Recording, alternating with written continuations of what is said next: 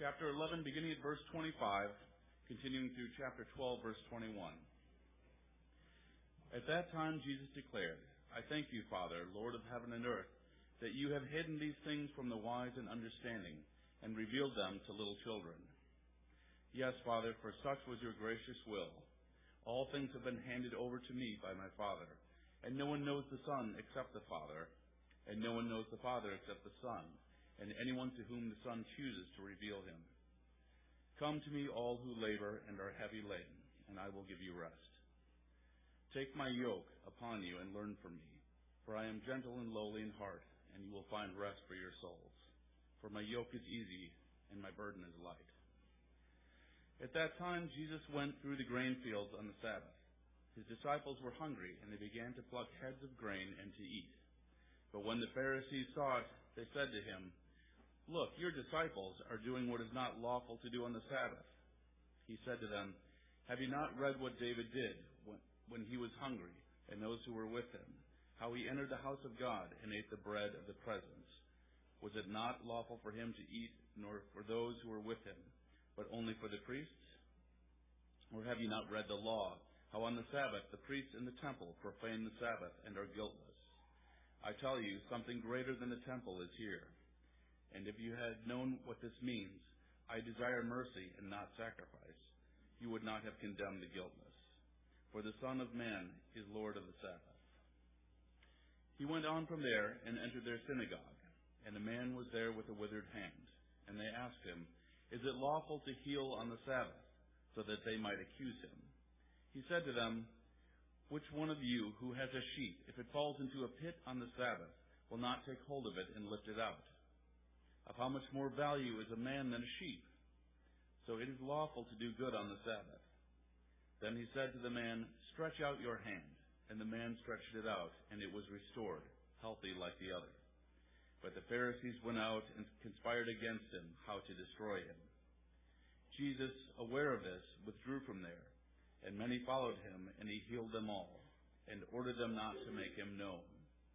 This was to fulfill what was spoken by the prophet Isaiah. Behold my servant whom I have chosen, my beloved with whom my soul is well pleased. I will put my spirit upon him, and he will proclaim justice to the Gentiles. He will not quarrel or cry aloud, nor will anyone hear his voice in the streets. A bruised reed he will not break, and a smoldering wick he will not quench, until he brings justice to victory. And in his name the Gentiles will hope.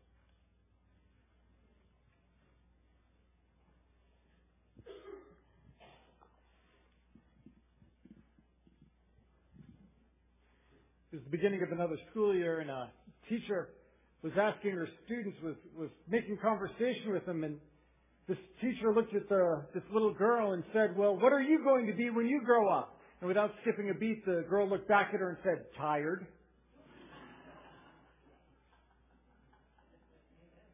You know, yeah, I think we can relate to that, can't we? There was an article that I found from January of last year that said three out of five U.S. adults say they are more tired now than they ever have been. We are a tired and a weary people, and yes, we do need more physical rest, probably than we're currently getting. But what about spiritual rest? Are you getting spiritual rest? Because today we hear an invitation from Jesus to give it a rest.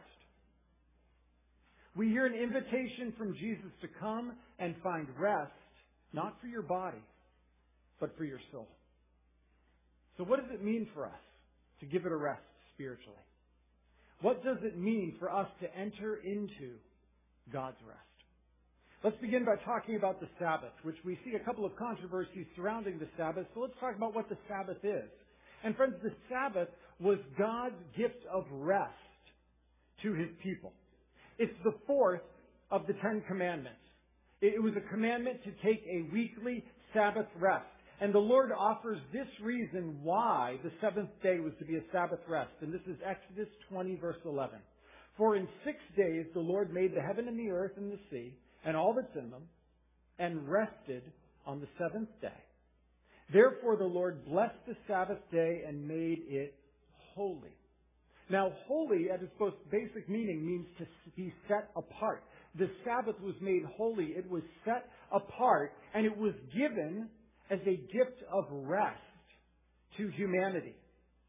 You see, friends, you've got to understand that at the beginning of creation, when we read in Genesis, what did God do? God brought into being everything that is, He created and gave form to everything that you see, matter, space, planets, stars, trees, animals, humans. He gave form to it, but He also created and gave form to the structure of time itself.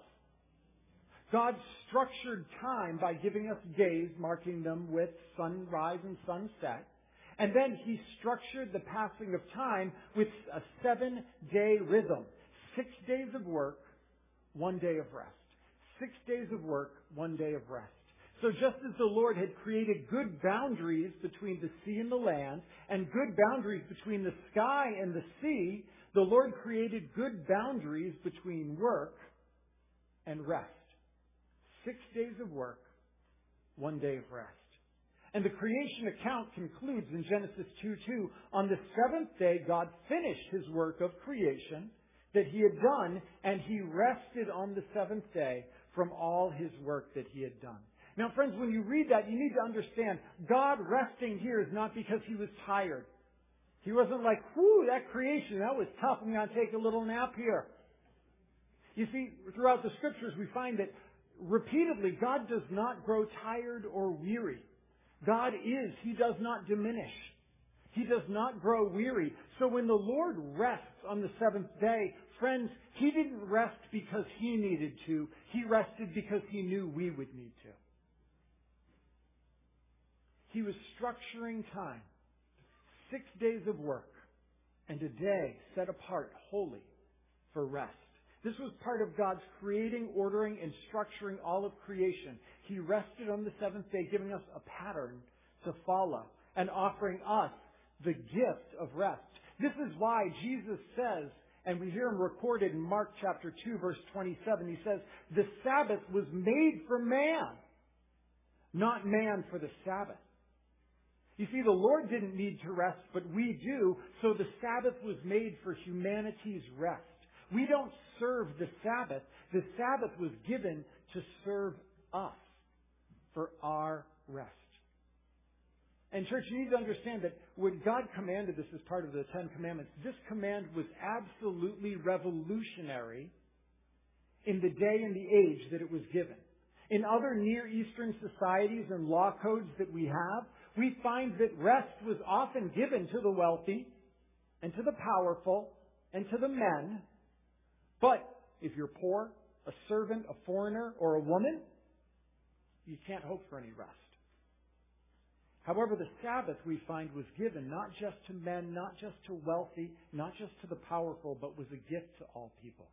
Because the full commandment that we find in Exodus chapter 20, starting in verse 9 says, Six days you shall labor and do all your work, but the seventh day is a Sabbath to the Lord your God, and on it you shall not do any work, you, or your son, or your daughter, or your male servant, or your female servant, or your livestock, or the sojourner who is within your gates.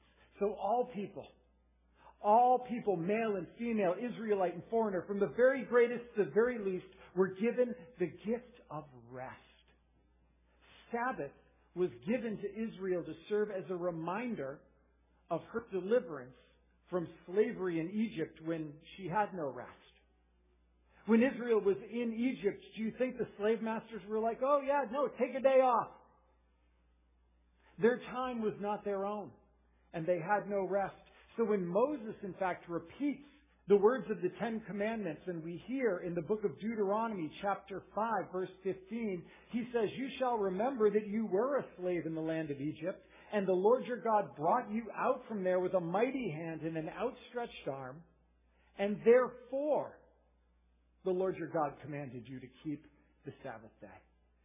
The, the Lord says, Israel, you remember when you were slaves in Egypt and you were given no rest by your unjust masters? Well, you know what? Now that you're the ones in power, don't be like that. You shall not be like that, but from the greatest to the least, they shall be given rest. And friends, more than that, we find that we quickly become slaves to our work, don't we? We, we have a tendency as people to, to overwork because we have this unending, unyielding cycle of striving and earning and working and it goes and it goes and it goes and the Sabbath rest breaks that. It forces us to stop. It, forces us to stop and recognize that our dependence, that, that our provision is ultimately not going to be from our hand, but it's from God who gives us all good things. The Sabbath rest forces us to stop and recognize our dependence upon Him. The Sabbath was to liberate God's people not only from their slavery in Egypt, but their slavery for to overwork, to break the chains of their self-sufficiency. The one day in seven was the day when they rested and recognized the provision of God. And they confessed His goodness and they simply worshiped and enjoyed Him. The Sabbath was a weekly invitation to just give it a rest. Stop your striving. Stop your earning. Stop your attempts at deserving. Let them cease and rest in me, the Lord invites. But God's people did what we still do today. They sought to earn what God was freely offering. They sought to earn what God was freely offering. Because the question was, if God's people are commanded here not to work on the Sabbath day, then what exactly constitutes work that is forbidden on the Sabbath? And in came to our rescue the scribes to spell out the prohibitions and the Pharisees to enforce them. Now there have been identified by Orthodox Jewish scribes 39 categories of Sabbath work that are prohibited. And these categories include wide categories such as carrying or burning or writing. For example, today, even today, Orthodox Jews observe these prohibitions. For example, the prohibition against burning. It's clearly spelled out. Exodus 35 verse 3, it commands, You shall kindle no fire in all your dwelling place on the Sabbath day. And so the scribes saw that and they taught that even throwing the smallest piece of wood like a toothpick into a fire that would be a violation of the Sabbath. And today, Orthodox Jews, because an automobile engine works by burning gasoline, if you turn on the ignition or step on the accelerator, you're causing gas to burn. So therefore, Orthodox Jews do not drive cars on the Sabbath.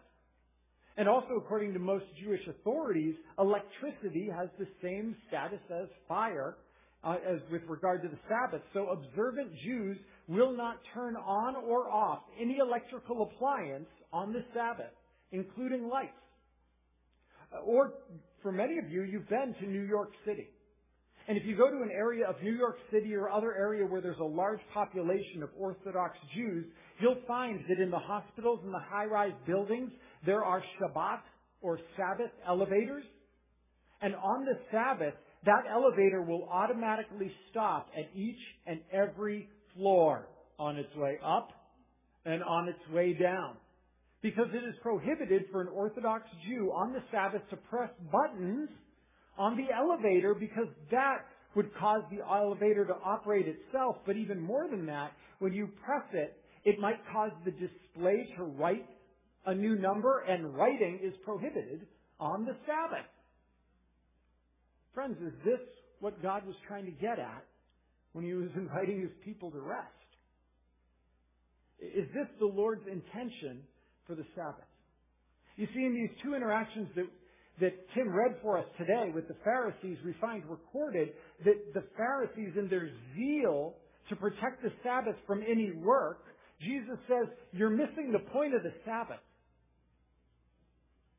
You've made it into something that you do or don't do. You've made it into something that you earn, but this was a gift. And gifts aren't earned. They're received. You're missing the Lord's rest. In the first one of the accounts in chapter 12 verses 8 through 1 through 8, we see Jesus and his disciples walking through a grain field on the Sabbath and they're hungry and so they pick some kernels of grain, they rub them in their hands um, to separate them so that they can eat them. Now this isn't stealing. This isn't stealing because what they're doing actually falls under the provisions of the Mosaic Law in Deuteronomy 23.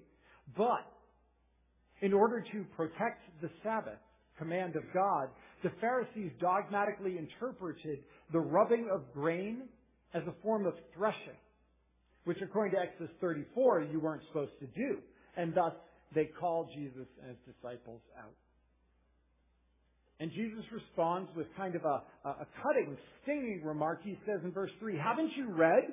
Now, friends, the scribes and the Pharisees prided themselves on being the most literate and knowledgeable of the people. So when he goes, Haven't you read? Of course we've read. He was taking a dig at them. The problem was, Jesus says, You've read, but you've missed the point of what you've read. You have the knowledge, but you don't understand what it says. And Jesus refers back to an incident that's recorded for us in 1 Samuel 21 when King David and his companions, they were out working on God's purposes. They became hungry and they did what was forbidden. They ate the showbread put out in the temple sanctuary, which was only for the priests. And yet, Jesus notes that when you look at that account, the Lord did not condemn their action. And then in verse 5, Jesus says, well, and even the priests, do you notice that the priests, they work on the Sabbath? They're violating your commands, yet they're held guiltless by the Lord of not violating his rest. So Jesus' point to the scribes and the Pharisees is, your legalistic interpretations are clearly missing the point of the command to rest. So guys, you guys just give it a rest. For all of your work, for all of your work to keep the Sabbath, Jesus says, you're failing to enter into God's rest and to enjoy His blessings. Jesus declares that the intent of the Sabbath is not mere ritual observance, but to bring rest and well-being. And then Jesus quotes the prophet Hosea in verse 7. He says, And if you had known what this means, I desire mercy and not sacrifice, you would, have con- would not have condemned the guiltless. Now, interestingly, for those of you that are a little bit more astute, you might have picked up that just two chapters ago, Jesus actually quoted the same verse from the prophet Hosea. In Matthew chapter 9, verse 13, when Jesus was being condemned by Pharisees for eating with those tax collectors and sinners, he quotes the same verse. I desire mercy, not sacrifice.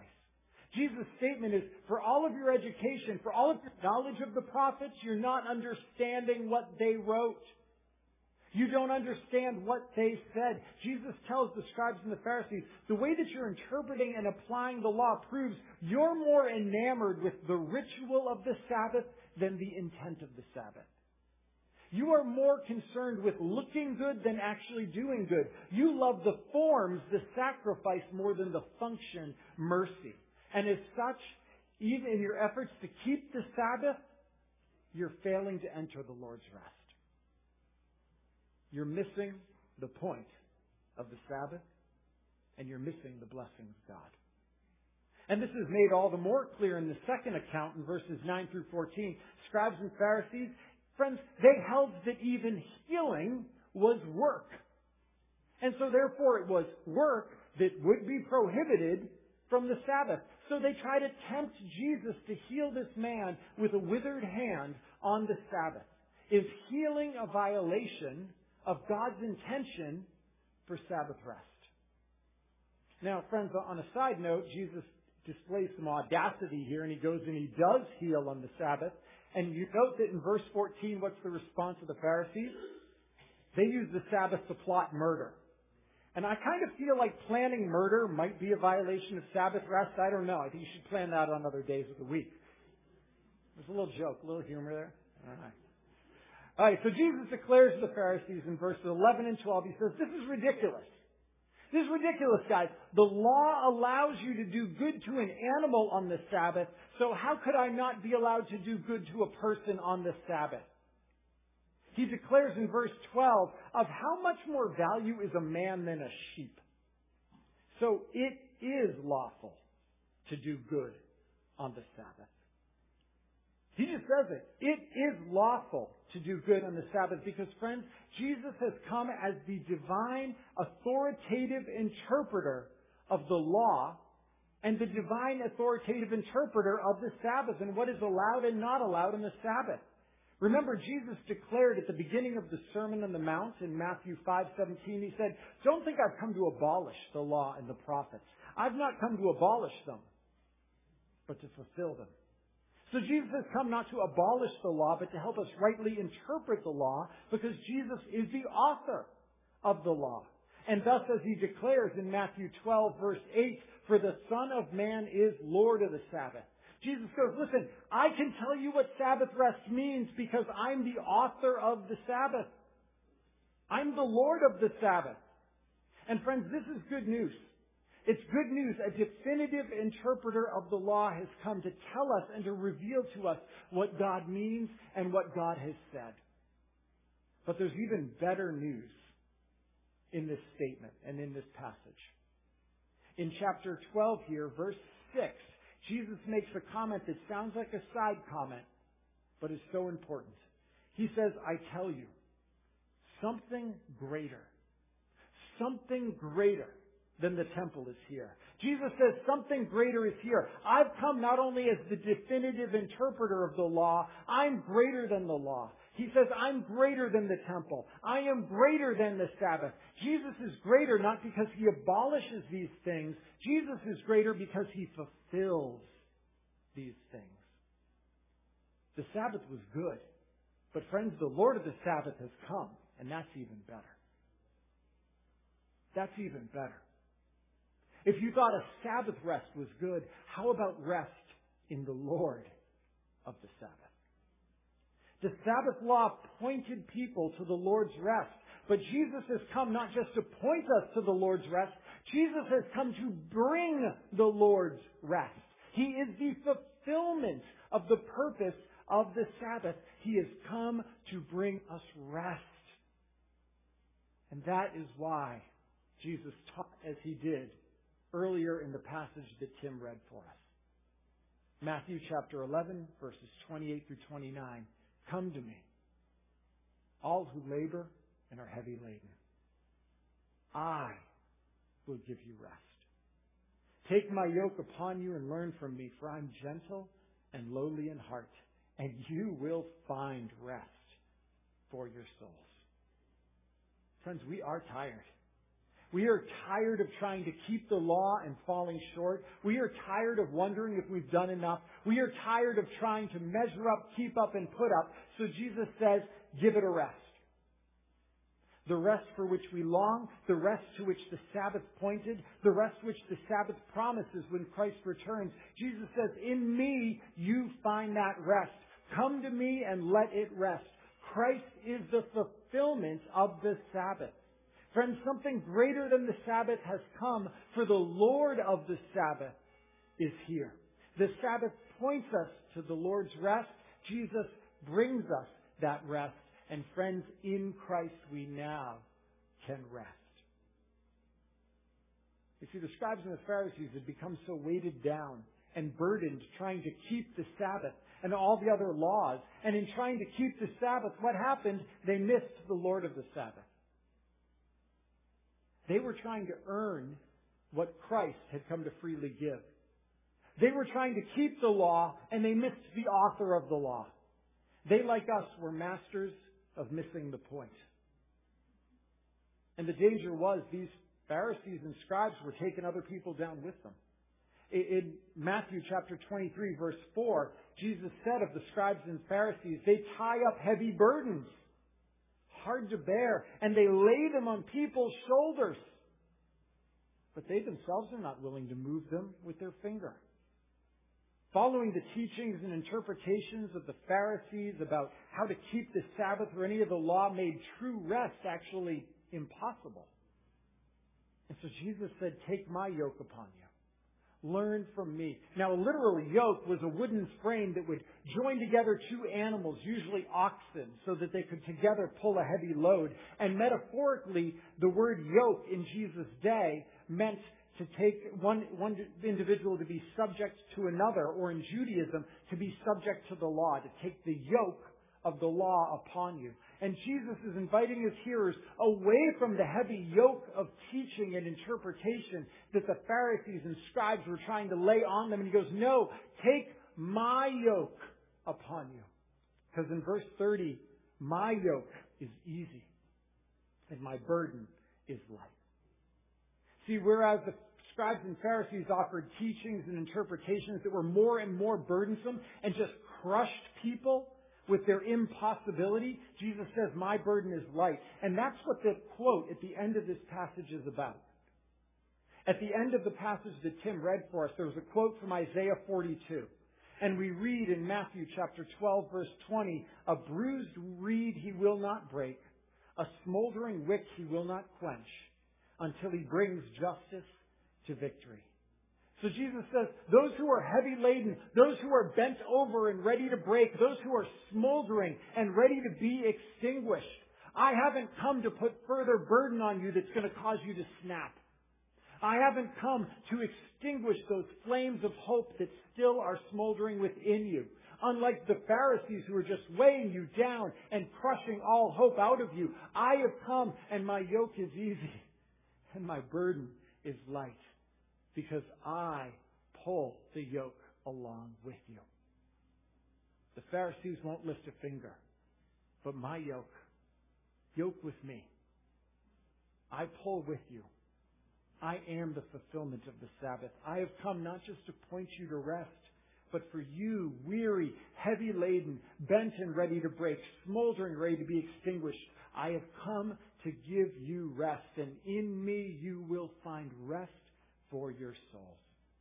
And friends, the author of the book of Hebrews spends two whole chapters exploring this theme of entering God's rest because in their disobedience, God's people in the Old Testament never actually entered God's rest. But there's a promise. Hebrews chapter 4 verses 8 and 9. If Joshua had given God's people rest, God wouldn't have spoken of another day later on. So then there remains a Sabbath rest for the people of God. Friends, Moses and his protege Joshua led Israel to the promised land, but they were unable with the law to give the people rest. The Sabbath pointed back to the rest that they had in the garden. It pointed forward to a day when God would give them rest, but they were powerless to enjoy that rest. And so the good news, the gospel that God promises is He says there will be a Sabbath rest. And friends, that Sabbath rest is found in Jesus Christ. He is the Lord of the Sabbath. He's the fulfillment of the Sabbath. And so Hebrews 4:10 concludes, "For whoever has entered God's rest has also rested from his works as God did from his." Friends, the invitation is to rest, to, to give it a rest, to rest from trying to be good enough and yet falling short, to rest from doing all you can, yet never knowing if it's enough, to rest from striving ceaselessly, only to find that there's always more to do. Jesus Christ is the Sabbath rest promised to the people of God. Friends, we find our rest not by doing. We find our rest by trusting Christ. As the apostle Paul wrote in Galatians 2 6, we know a person is not justified by works of the law, but through faith in Jesus Christ. So we also have believed in Christ Jesus in order to be justified by faith in Christ not by works of the law. Because by works of the law, no one will be justified. Friends, rest is not something we do. Rest is something that Christ has done and offers for us. Sabbath is not a law we fulfill. Sabbath finds its fulfillment in Christ. We find rest not in our works. We find rest in Jesus Christ who has worked on our behalf. Rest comes by faith. But friends, this doesn't make any sense to us. We don't like this. You see, the scribes and the Pharisees, we're a lot like them. We're a lot like them. You see, the, the, we want to be the smart ones who figure it all out and who do it all right.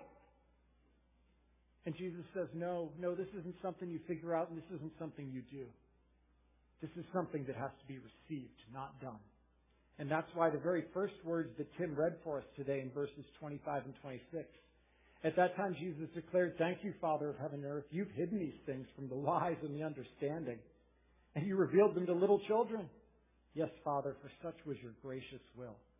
Friends, Sabbath rest is a gift that has to be received and must be received like children. It's not something we figure out and do. Salvation, Sabbath, is not for the smartest or for those who do it best. It's for those who are ready to receive like little children. And once again, in verse 27, Jesus makes one of those statements. You know, those statements that, that make us uncomfortable. In verse 27, all things have been handed over to me by my Father. No one knows the Son except the Father. No one knows the Father except the Son, and anyone to whom the Son chooses to reveal him. Jesus is making the claim to exclusively be known by God and have an exclusive power to reveal the Father to whoever He chooses. Friends, if Jesus Christ is not who He claimed to be, if He is not the Son of God, and yet He's making claims like this, then He is no great teacher. He's a lunatic or a liar, and we shouldn't even be listening to Him. But if He is who He claimed to be, then He can reveal to us God the Father. He can tell us what the Sabbath means. He can come and be the fulfillment of the Sabbath. In Him alone, then, we can have rest. By faith in Him alone, we can find the rest for our souls that we need if Jesus truly is who He claimed to be. Friends, we are physically tired. And yes, we need more physical rest than we often get. But the gospel, the good news that we find here today is that Christ has invited us to give it a rest. To rest not in being good enough, but to rest in Jesus Christ. For in Him we find rest for our souls.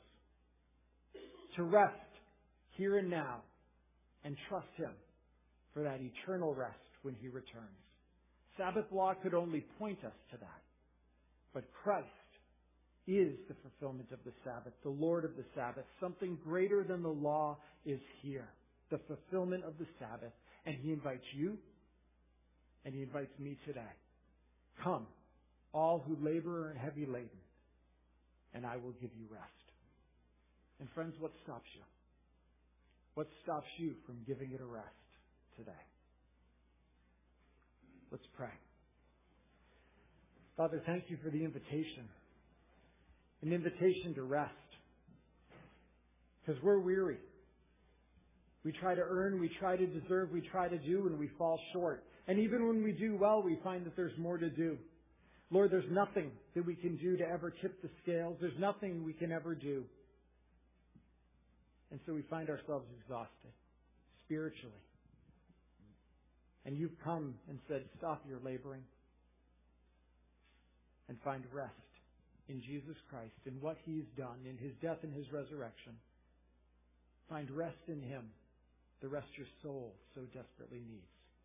Father, if there are those here who don't have the rest that is in Christ, who don't have peace in Him, who have come here weary and longing for hope, Father, may they hear the invitation. May they respond. And may they find rest for their souls.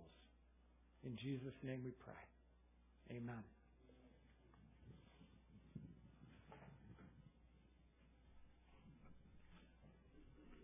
Please